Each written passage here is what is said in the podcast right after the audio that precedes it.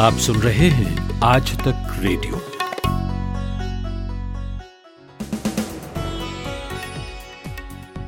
Good evening 9 फरवरी गुरुवार का दिन भर। मेरा नाम है कुलदीप मिश्र। लोकसभा के बाद आज प्रधानमंत्री राज्यसभा में बोले पचासी मिनट तक विपक्ष की जोरदार नारेबाजी के बीच।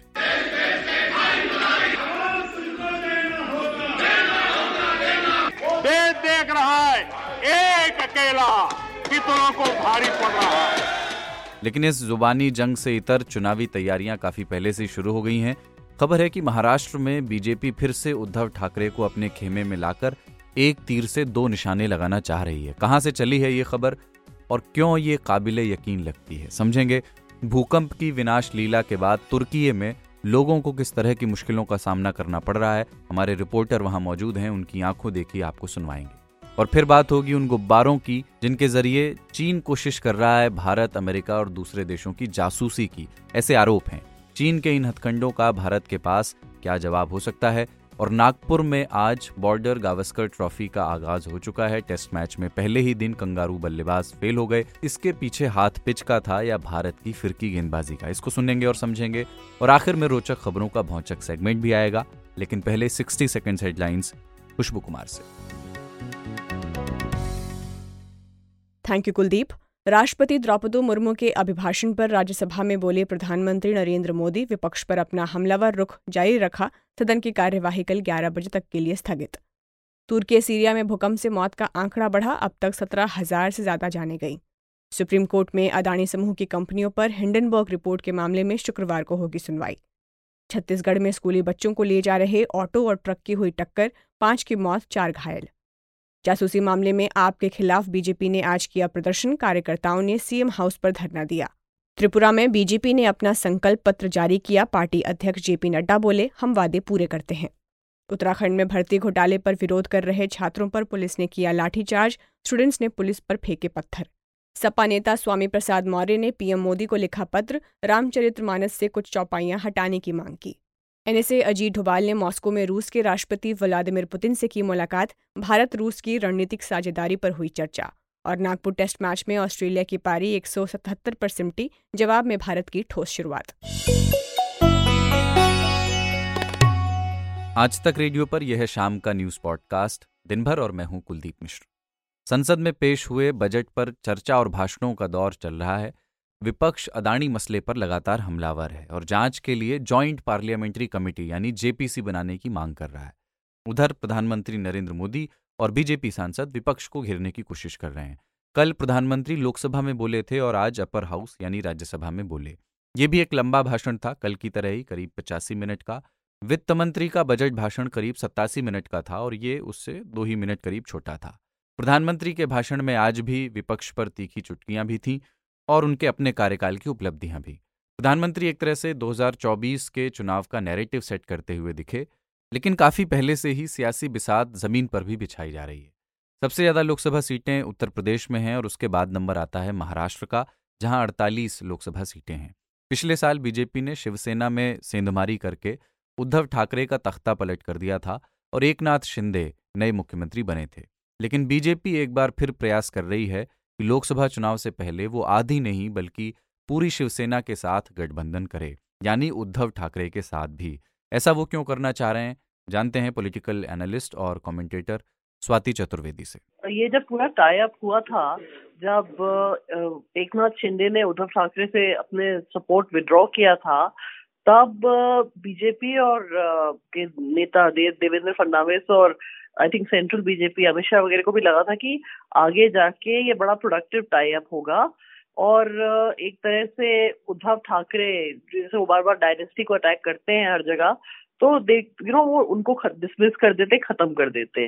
लेकिन जैसा हमने देखा है, अगर आप कोई भी पॉलिटिकल एनालिसिस समझे कि ये जो सरकार बनी है, इसको समाव लोग लाइक नहीं कर रहे हैं। जैसे अभी एमएलसी के चुनाव हुए, जो गढ़ है एक तरह से देवेंद्र फडणवीस का और नितिन गडकरी का और आरएसएस का नागपुर, वहाँ पर भी बीजेपी ने कुछ बहुत अच्छा नहीं किया। और फिर वो जो सारे बिलियन डॉलर प्रोजेक्ट्स थे, वो फॉक्सकॉन वेदांता हो टाटा एयरबस हो, जो महाराष्ट्र के लिए आने वाले थे। Maharashtra is the second most industrialise state in India सबसे ज़्यादा वहाँ पे जॉब्स की क्राइसिस है। वो गुजरात को चले गए। अब एक नाथ शिंदे एक तरफ़ दिखाते हैं कि वो जो उनका अपना पूरा मी मराठी मतलब वो मराठी मानुस है, छोटे से आदमी है ऑटो रिक्शा चलाते थे और उद्धव ठाकरे डायनेस्ट हैं। तो ये महाराष्ट्र समो डाइजेस्ट नहीं कर पा रहा। ये जो कोएलिशन है, शिंदे सेना का और बीजेपी का, ये चल नहीं पा रहा क्योंकि इस पे देवेंद्र फडणवीस एकदम हावी हैं और इससे शिंदे परेशान है। तो इनमें इन जो एक ऑलमोस्ट यू नो बहुत ज़्यादा सस्पिशन है जिसमें कोई भी सरकार ठीक से चल नहीं सकती। और महाराष्ट्र के 48 सीट होते हैं लोकसभा के इन्होंने जो असेसमेंट मुझे पता चल रहा है बीजेपी का, उनको नहीं लगता कि ये कॉम्बो वो बहुत अच्छा रहेगा आगे जाके बीजेपी के लिए। स्वाति जी, उद्धव अभी महाविकास अघाड़ी का हिस्सा हैं। एक अरसे से उन्होंने सरकार चलाई, जिसमें तीन पार्टियाँ शामिल हैं, जिसको वैचारिक तौर पर बेमेल गठबंधन भी कहा गया। तो अभी अभी जो राजनीतिक हालात हैं महाराष्ट्र के क्या एमवीए से उद्धव के छिटकने के कुछ संकेत, कुछ हालात बन रहे हैं क्या? देखिए, कांग्रेस वहाँ पे भी कांग्रेस के जो सबसे, अभी सबसे डिसीज़न मेकिंग नेता है राहुल गांधी, उन्होंने भी उसको बड़ा, उस कोलिशन को अपनाया नहीं।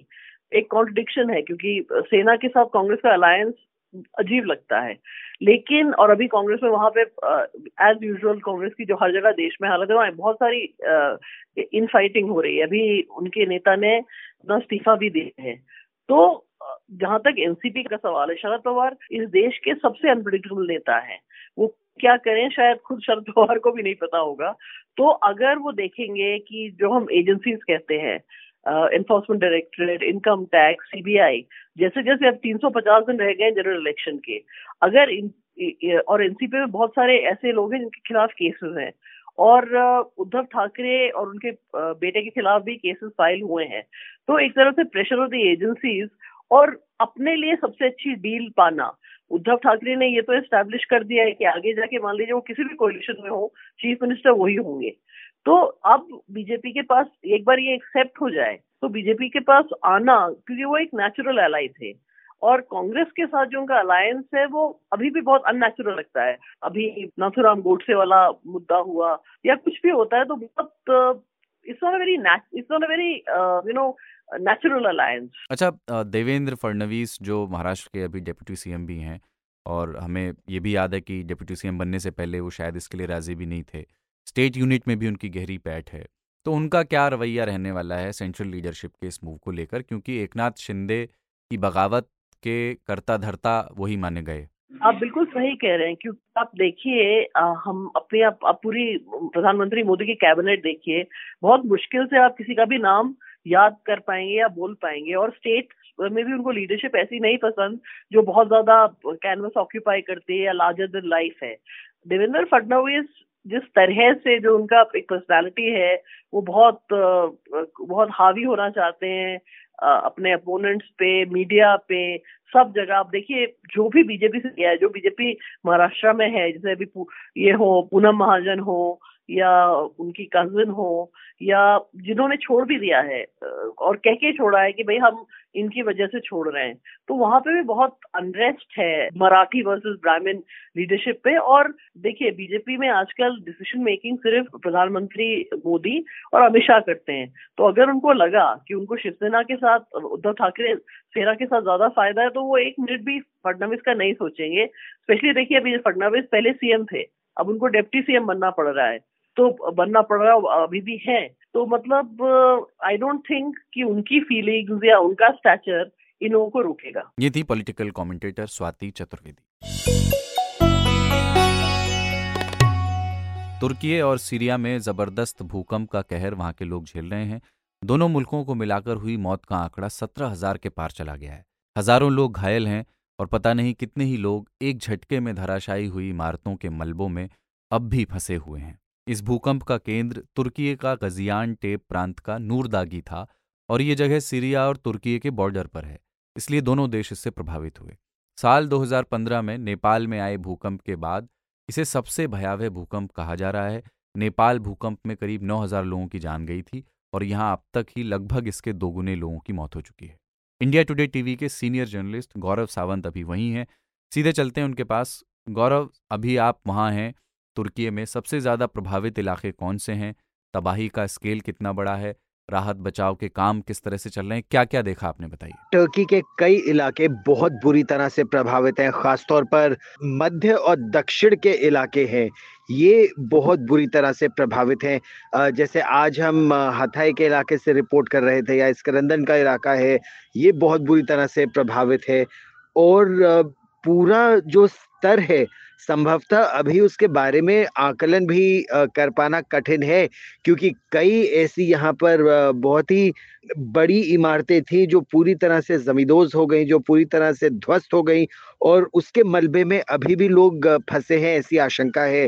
आज भी हम एक बिल्डिंग के सामने से रिपोर्ट कर रहे थे और उसके अंदर कई लोगों के फंसे होने की खबर थी। तो इसका आकलन तो कुछ समय बाद सही मायने में हो पाएगा। लोग यहाँ बहुत व्यथित है और आप उनका दर्द मतलब जब आप देखते हैं तभी आप उसका अंदाज़ा लगा पाते हैं। जैसे आज हम कई गाँवों में गए और मैंने ये आज तक के लिए और इंडिया टुडे के लिए अपनी रिपोर्ट्स भी भेजी हैं। कि गाँव के गाँव, शहर के शहर सब तबाह हो गए हैं। एक भी घर सुरक्षित नहीं है। तो आप ये सोचिए कि इस समय तापमान शून्य से दो डिग्री, तीन डिग्री नीचे है। पानी है, पानी पूरी तरह से जम गया है और ऐसे में लोग खुले आकाश के नीचे रहने पर मजबूर हो रहे हैं। खाने पीने की कोई व्यवस्था नहीं, ना ना पीने का पानी है ना बिजली है, ना गैस है।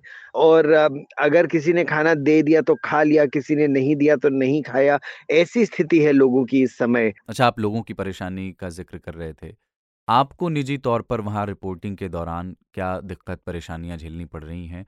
उससे एक मंजर भी वहाँ का शायद और बेहतर समझ में आए। जब आप इतनी बड़ी आपदा को कवर करते हैं तो आपकी अपनी मुसीबतें तो आप उसके बारे में सोचते भी नहीं हैं और इतने वर्षों के अनुभव में आप कई चीज़ों की तैयारी करके आते हैं। जैसे आपको मालूम है कहीं खाना या पानी नहीं मिल पाएगा तो अपना खाना पानी आप साथ लेके चलते हैं या कहीं रहने की व्यवस्था नहीं हो पाएगी।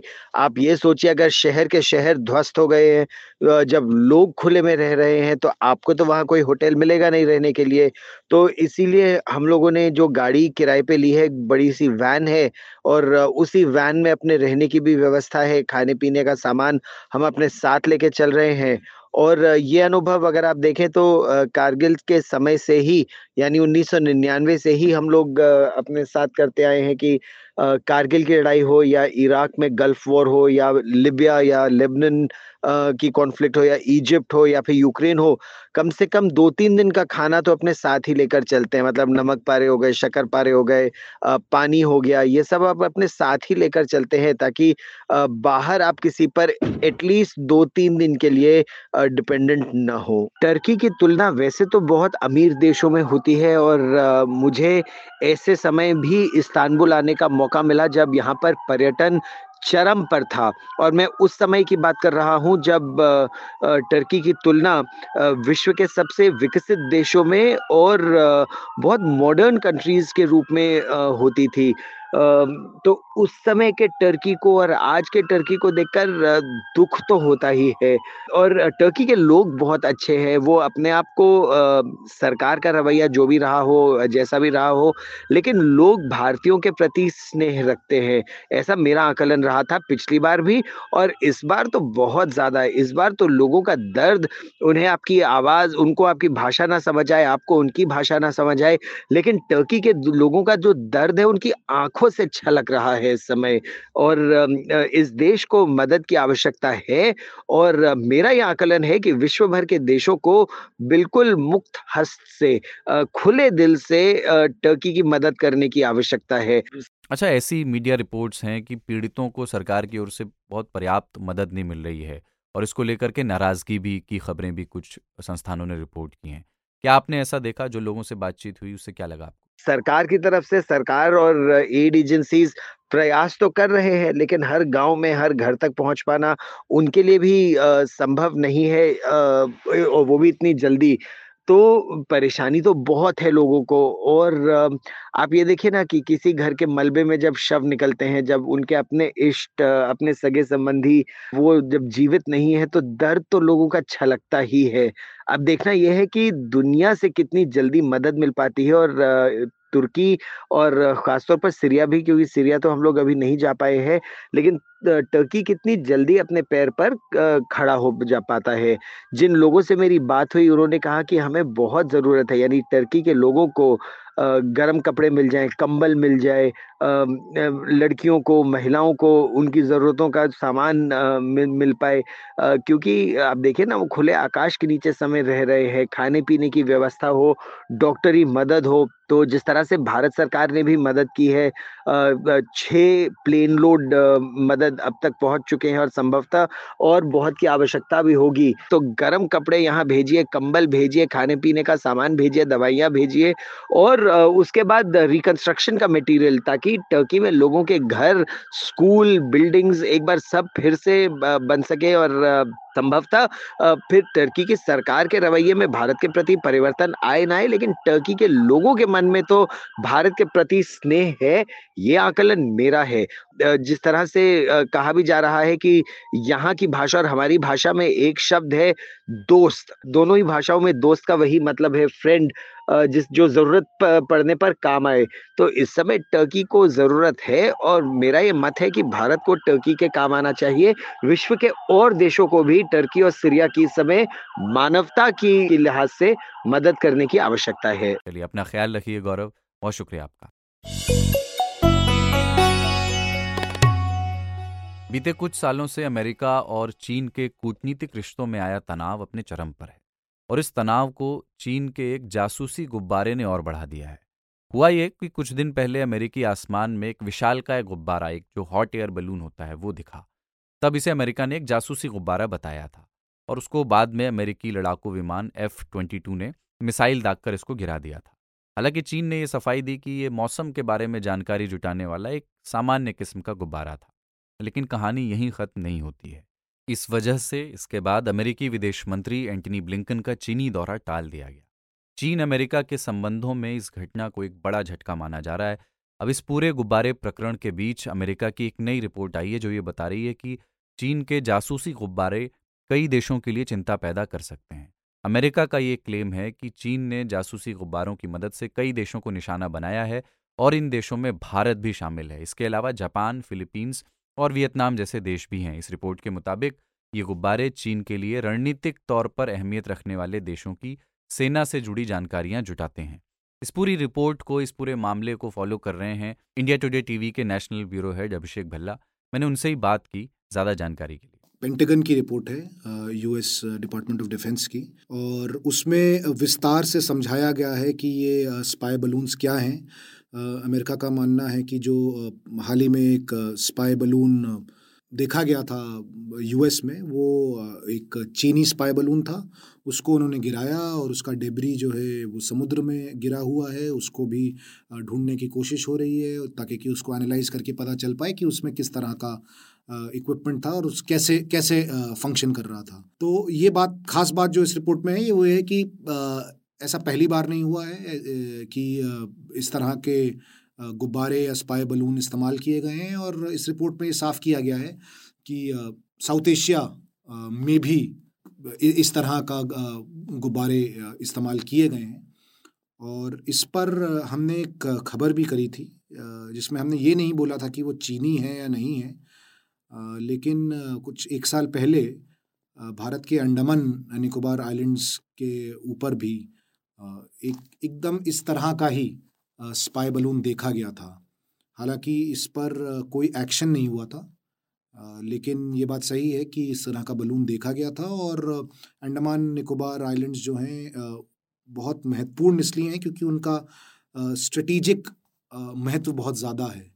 एक तो वो समुद्र में ऐसी जगह पे हैं जहाँ से जो जो ईस्टर्न साइड है वो नज़दीक है, यानी कि जितने भी चाइना के शिप्स या वेसल्स इंडियन ओशन रीजन में आते हैं, उस इलाके से ही आते हैं। तो उसके मद्देनज़र अंडमान निकोबार आइलैंड्स, जो कि एक ट्राई सर्विस कमांड भी है भारत में, एक अकेला ऐसा tri service command tri service command मतलब जहाँ आर्मी, नेवी एयरफोर्स एक साथ काम करते हैं वो भी यहीं से फ़ंक्शन करता है। तो इसके इसको ध्यान में रखते हुए ये काफ़ी संवेदनशील घटना थी शायद। अच्छा अभिषेक जो ये खबर है कि अमेरिकी सेना को जब ये गुब्बारा दिखा तो उन्होंने तुरंत इस पर हमला नहीं किया इसे तुरंत नहीं गिराया गया बाद में गिराया गया। जब ये गुब्बारा दिखा और उसको गिराए जाने तक की इसकी कहानी क्या है इस, इस घटना की?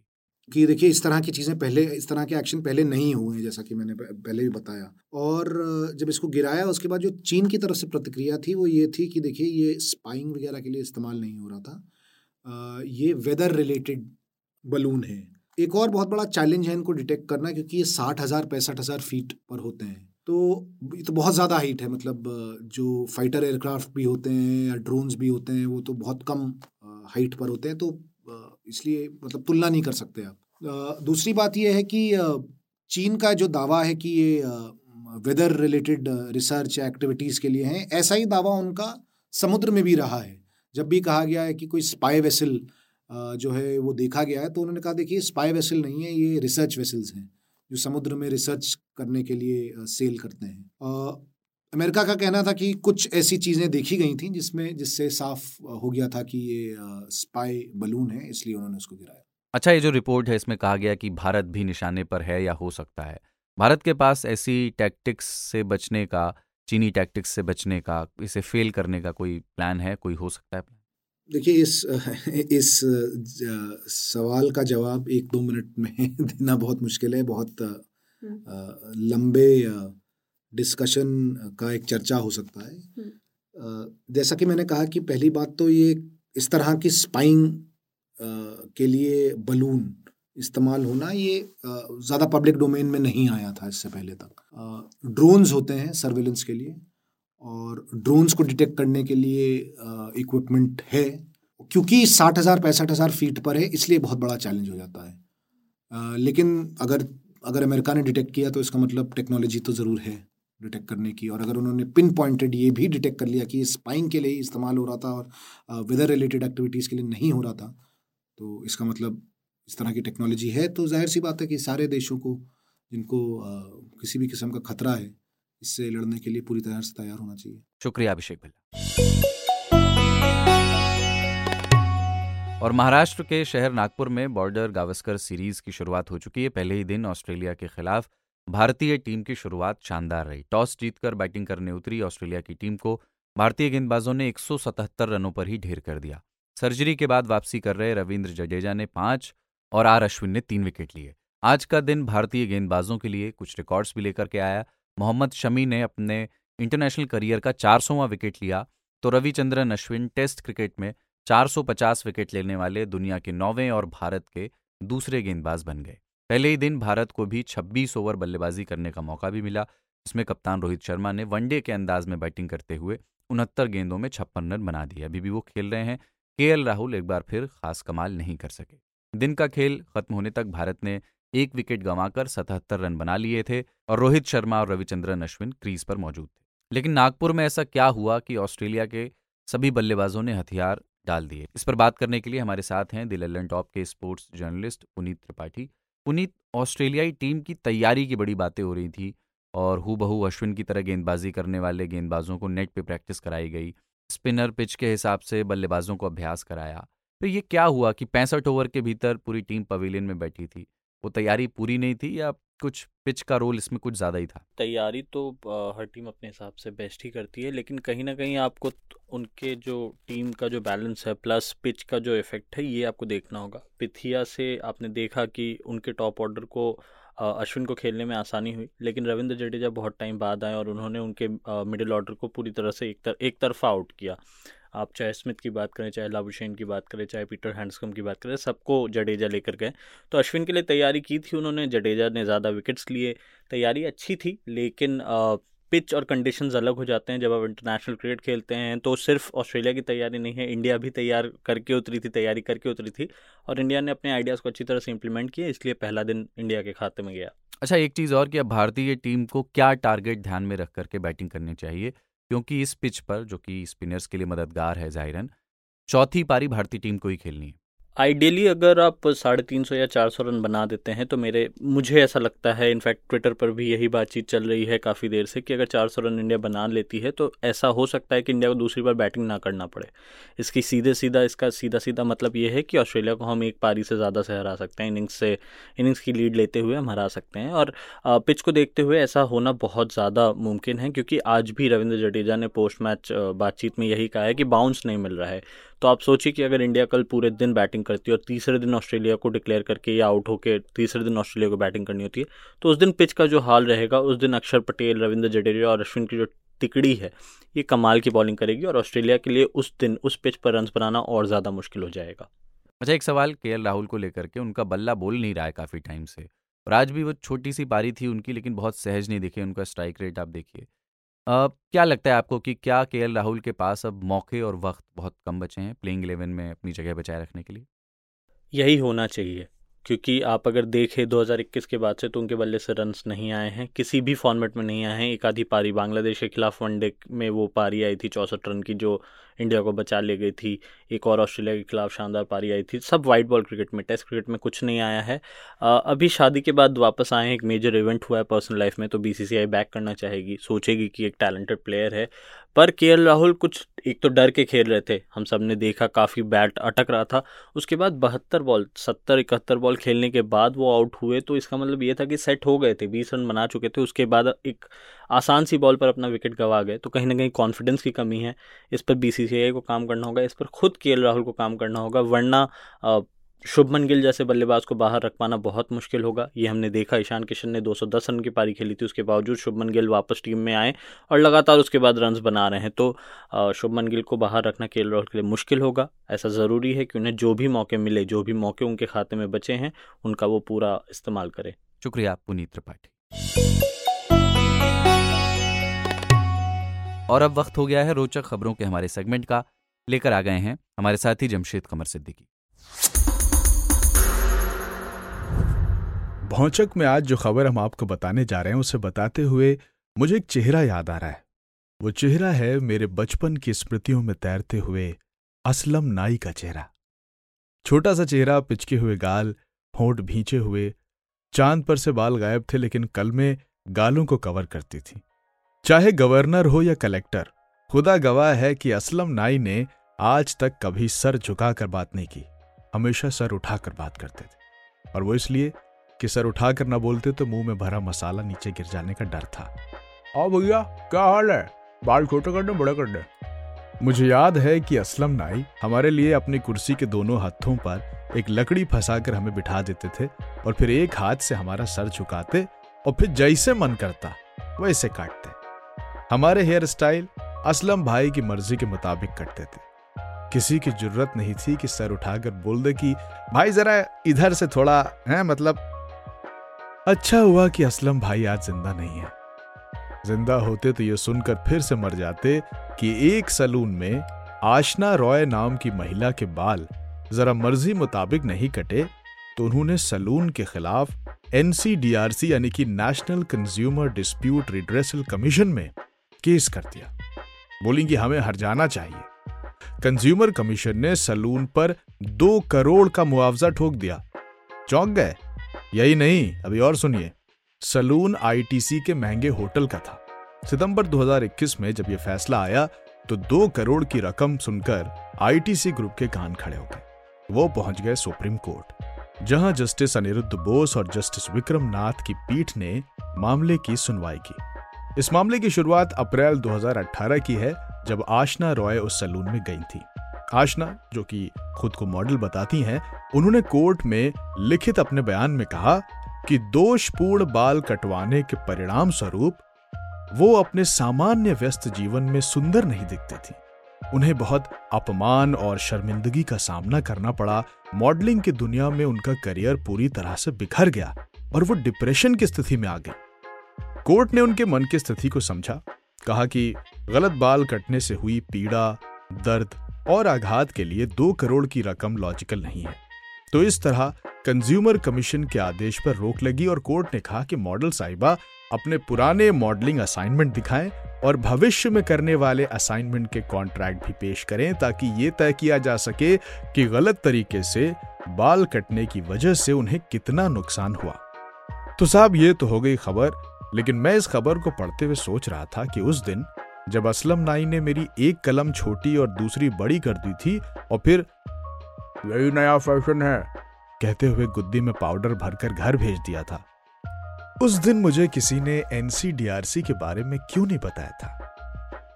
खैर, जमशेद कमर सिद्दीकी, आज तक रेडियो।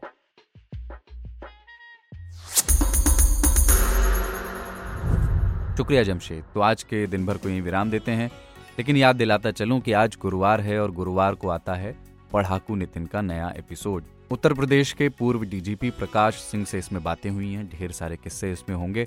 उसे भी सुनिए और आपको जो भी कहना सुनना हो, आप हमें मेल कर सकते हैं radio at Aaj Tak dot com पर। व्हाट्सएप नंबर भी है हमारा double nine five double three two double three zero three आज का दिन भर आपको कैसा लगा, आप यहाँ पर हमें बता सकते हैं। ये शो प्रोड्यूस किया कुमार केशव ने और साउंड मिक्सिंग थी अमृत रेजी की। कुलदीप मिश्र के साथ थे आप। नमस्कार। Bye.